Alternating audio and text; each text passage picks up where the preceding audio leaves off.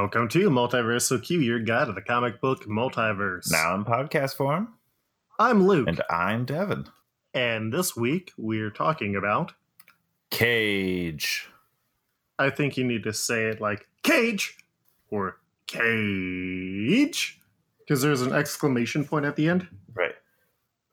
This week we're talking about Cage which was written by Genndy Tartakovsky, who you may know. Well, written and illustrated by Genndy Tartakovsky, who you may know from Dexter's Lab, Powerpuff Girls, Samurai Jack, Hotel Transylvania, two quality films.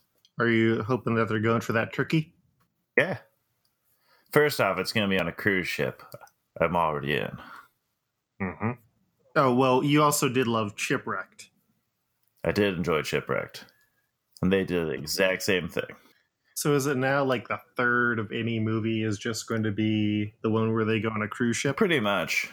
I look forward to. Well, they can't do it for Thor three or Iron Man three or Captain America three, but let's see Ant Man three on a cruise ship. They could do some cool things with that.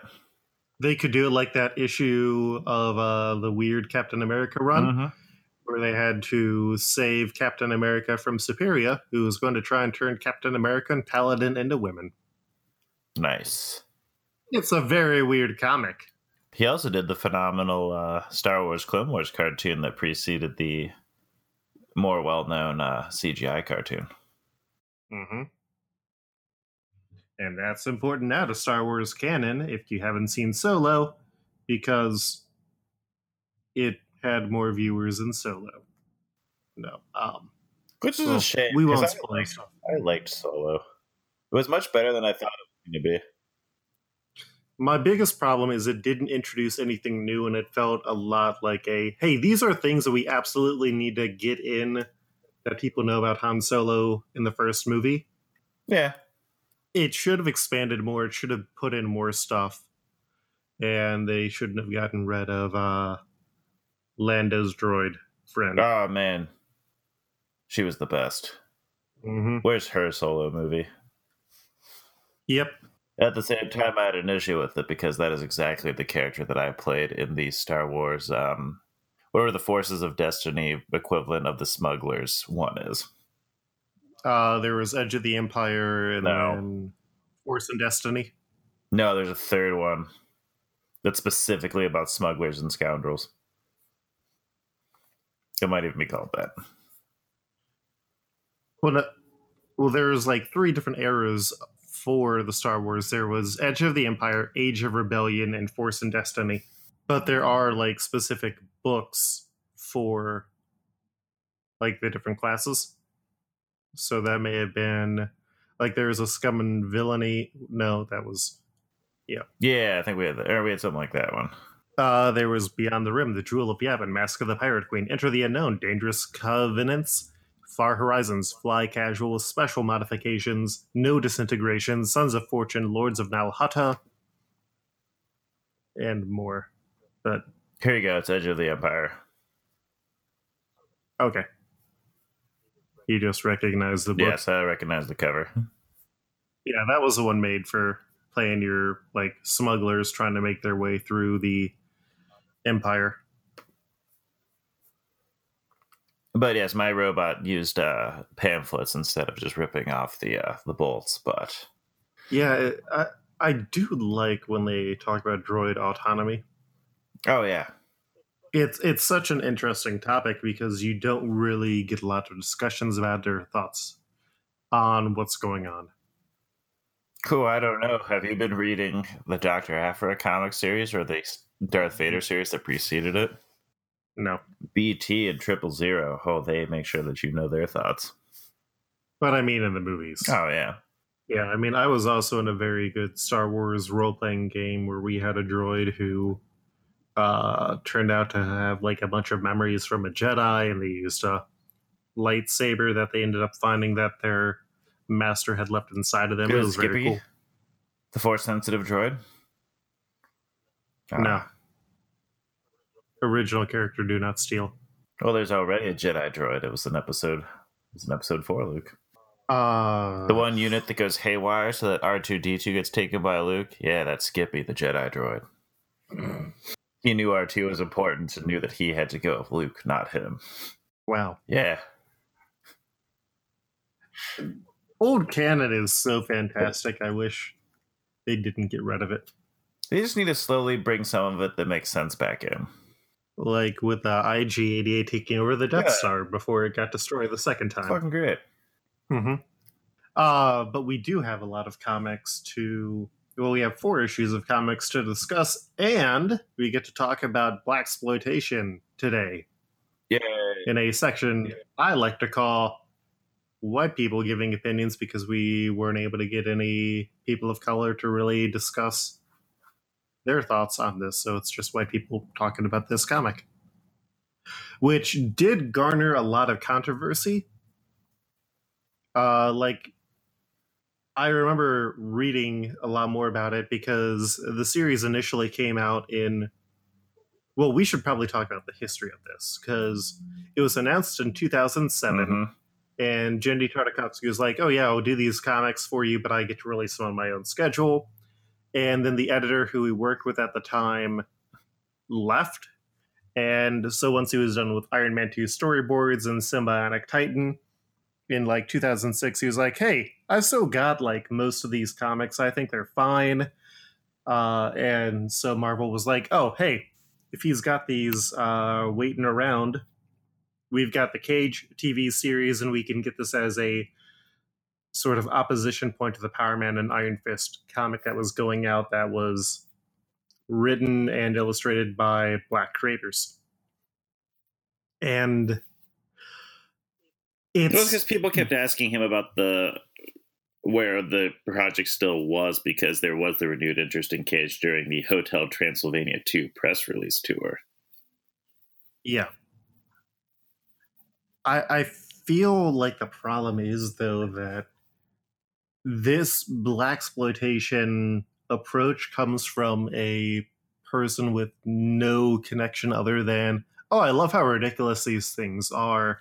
I've I've read like a dozen half dozen or so I read like a half dozen or so articles on like black comics creators and black comics fans and black comics critics talking about it and talking about how they had issues with the comic because it's oh this guy likes how over the top things are in black exploitation but a lot of the characters feel in a way like racial stereotypes especially with some of the art and it really doesn't have any of the depth or support of the black community or support of black community ideals that black exploitation had a lot of the time. Not saying that it was never problematic, but it was just something that is a major element missing. It's like how you know the the "Where's my money, honey?" uh, Power Man thing, Oh, yeah. right, Devin? Yeah. For those of you who are unfamiliar, there is a famous story where Doctor Doom hired Luke Cage to do a job and then decided to not pay him. So Luke Cage flies out to Latveria and is like, Where's my money, honey? And it's like, Oh, ha ha ha, this is so ridiculous. And on a level, it's like, Oh, yeah, Luke Cage has spent more money than the job cost him. And so you can see it as him being dumb or just over the top, or you can see it as he is a person who will not even let Doctor fucking Doom, the magician, super genius, ruler of another country, get away with disrespecting him. And uh yeah, so I'll I'll link to some of the articles that I read uh discussing it. And did you play Cuphead? Yeah, that game's hard. I don't like that game. Yeah. Well, there had also been a discussion where, like, it also had some very inadvertent racist stuff because, like, the guys who invented the game even said in a lot of the interviews, we grew up watching a lot of stuff like Betty Boop cartoons and the old, like, Fleischer stuff and the old Looney Tunes stuff. But there's a lot of, like, minstralism and, like, racist caricature stuff that they bring over without necessarily having the context for it. So even though they like this, it's not them trying to be actively racist, but it's a side effect of how a lot of these racist things transfer over. It's like how Bugs Bunny wears gloves because that was a thing that was wears the white gloves because that was a thing brought over from minstrel cartoons. Interesting. I should have known that about why I wore the gloves. Mm-hmm. Comics and animation and a lot of stuff is just fascinating. Cool is also this comic was also written in 2007, and he also said that he hadn't updated really anything of it since 2007. And had it been released in 2007, I do think it might have played off a little differently. Because there, because I was, because I also read some articles where they were talking about the fact that one of the big issues they also have is the fact that you just had the release of the Luke Cage television series where he is presented as this really like powerful and good representation of the black community, and then you have this character which kind of comes in and not necessarily ruins it, but it's just a different take, which kind of takes more away from that. It's something that they've tried to break away from because there was also like another series that was also titled Cage back before uh, Bendis started writing Alias or around that same time, where they tried to do a hip hop version of Luke Cage, and it apparently was very bad because it was filled with like unfortunate attempts for a white guy to write a quote unquote black character as they saw it. And I think part of it's just a lot of white creators don't know black people or only know black people when interacting with them from a perspective of, oh, hey, this guy who I'm talking to is a comic fan or is a comic creator who I'm a big fan of. I'm going to try and like try and not geek out too much. Or they only see things on BET or on other ways that only offer a single perspective of what black culture is. Once again, though, we are two white dudes discussing black culture. Um, and I'm sorry about the train in my Choo-choo. background right now. Um, yeah. So I just wanted to get that preface out there because I think it is definitely worth addressing. And it is just very strange in so many ways. But uh, let's get into it. Uh, just to finish the credits slash restart them, it was written and illustrated by Genndy Tartakovsky with inks by Stefan De Stefano, colors by Scott Wills, and letters by VC's Clayton Cowles. And we uh, start off with like a very 1977 stereotypical black exploitation New York City, where it's like the city of big, big buildings, big shoes, big shirts, and big crime. Everything's big. So that is when we see the bankrollers, who are a group of bank robbing thieves who are sort of wearing like the Dazzler costume with roller skates, Mhm. stealing from a bank. And that is when Luke Cage shows up and beats the heck out of all of them in a very violent way. Or at least stylistically, it's very intense. My thing is, yes, but with a lot of the art, it is also very much Tartakovsky, and like if you watch Samurai Jack, it looks very similar to that style of art, Yeah, it, it is very stylized. which was one of the big reasons I was super into the book when it was first announced. Mm-hmm. Because Samurai Jack was like my favorite, one of my favorite shows growing up. and that is when the cops show up because they are still trying to catch Luke Cage. He sees some kids who are playing basketball, and they they like thank him for the new basketball they got, and he's like, "I'm glad you kids are staying off the streets." And then when he makes a slam dunk, he ends up breaking their basketball hoop. But I also love too that this was basically just the takeoff from the old basketball advertisements that you would used to see in the comic books from the 1970s. Mm-hmm. For the fact of like, look at the difference that the Spalding basketball makes. There's a lot of weird homages to things. Yeah, I'm like, oh, I'm into this. So Luke ends up going into Chinatown because he has a date he is running late for with Misty.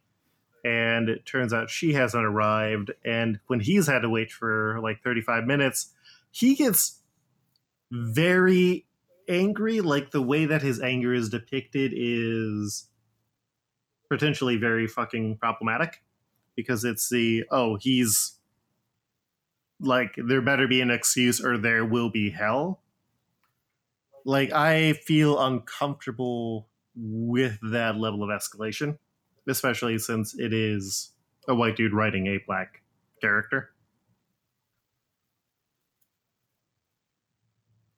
Yeah, to an extent, yeah. So Cage heads into the police station. All the cops are missing, and there is only one person who is still in the prison cell who isn't really given a name. And he offers to tell Luke what happened if he gets him out of the prison cell. So Luke literally grabs him by the neck, pulls him through the bars, out of his clothes, and he's like, Yeah, all the heroes have been disappearing. And then Luke puts them back in and what gets me here is there's definitely a writing error because there's a whole thing where it's like if you get me out of this jail cell i'll tell you what happened and then at the end the guy's like hey man you promised to let me out and luke says i didn't say for how long but luke never gets a line where he's like okay i'll get you out of the jail cell like it, it, i get that it's a bit but it's something where the editor should have been like you need to have the line where he's like hey uh yeah, I'll get you out. And then he pulls him through. It, it it's just a weird thing. That didn't bother me. It was a writing flaw. So Luke ends up heading to Misty's apartment because he sees the lights on, and that is when Cyclops is there and just attacks him because remember how in the 70s Jean Grey and Misty Knight used to be roommates. Yeah. Yeah. And so That's a we actually stylized action shot of Cyclops is going all out. it is, it is. And Luke is like, she moved out months ago. And I do like that it is technically a tie-in to the Dark Phoenix saga. But Luke gets blasted out, and that is when he is confronted by the X, Chemistro, Mace, Black Mariah, and Mr. Fish, who are a bunch of Luke Cage supervillains. And he uh, gets the sop beaten out of him for a bit, but then he's able to turn the tables and jumps on the back of a truck. But then the back of the truck opens up and he gets knocked out. Issue two.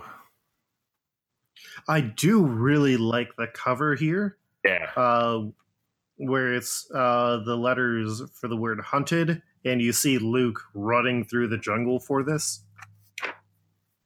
Like, it's very stylized and very good, but also like very, very slight in terms of story. So Luke wakes up and finds himself in a wooden cage, and there are two and there are two people waiting for him. One of them is a tiger man, and one of them is a lion man he jumps out of a boat that he was on and they give chase after him until he ends up landing on an island.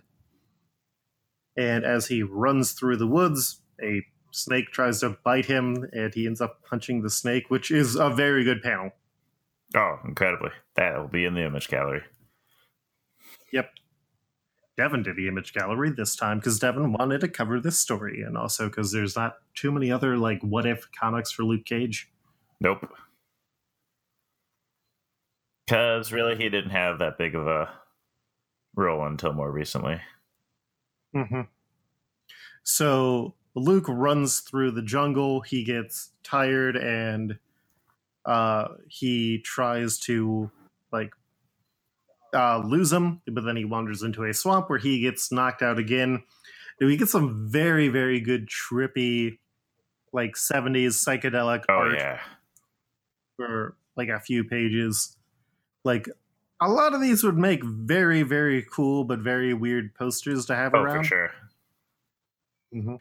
And like he finally gets up, and that is when he sees a who's the guy who did those gross mad covers? Um, because like that's what the final illustration is of, and I'm trying to remember uh who the guy. I think it was Kurtzman.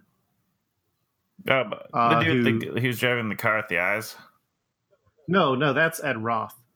Uh, there had been I was to say it doesn't look like uh, Yeah, no, uh Kurtzman did let's see.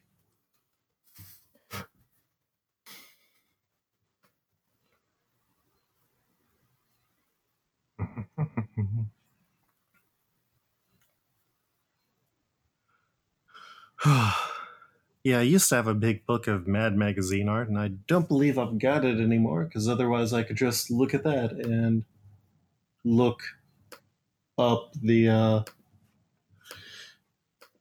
It stuff. does not look like that is him.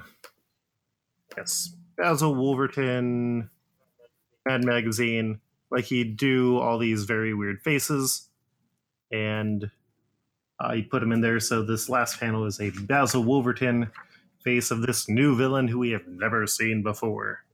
We then get into issue three, where uh, he finally sees, or where he thinks he sees Misty, but then he actually sees the strange rhyming culprit who's behind everything, along with the tiger and lion. And this culprit is known as Professor Seuss, Do you get which it? you know, like Dr. get it? Seuss.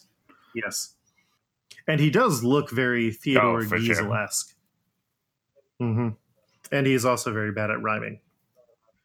But uh, Luke has been put into a strange and weird cage, and he has picked a bunch of other heroes who he wants to fight, including Brother Voodoo, Iron Fist, Ghost Rider, Dazzler, Misty Knight, and Black Panther.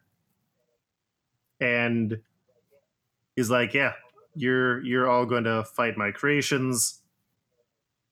And there's there's not a lot of questions. Luke tries to get out, but he isn't able to. Like everyone else is also unable to, and Luke is just frustrated because he doesn't think he's going to be able to make some money this way.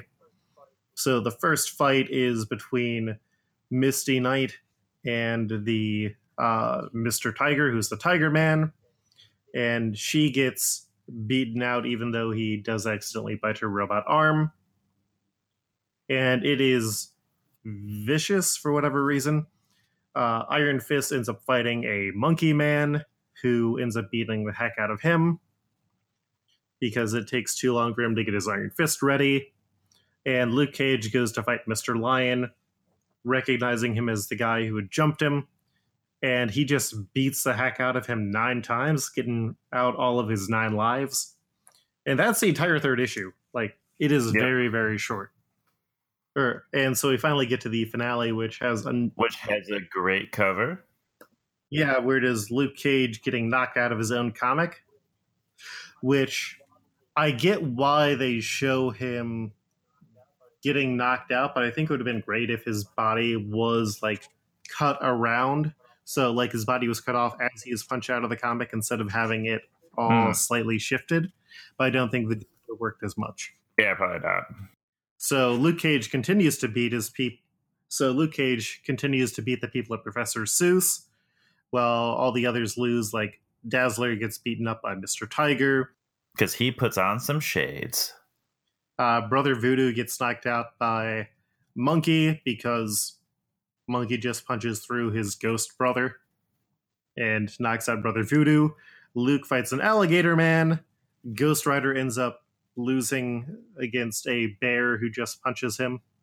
I like there are a lot of very good panels here, and I wouldn't mind seeing Tartakovsky draw more Marvel stuff. Oh yeah, no, that all looks really nice.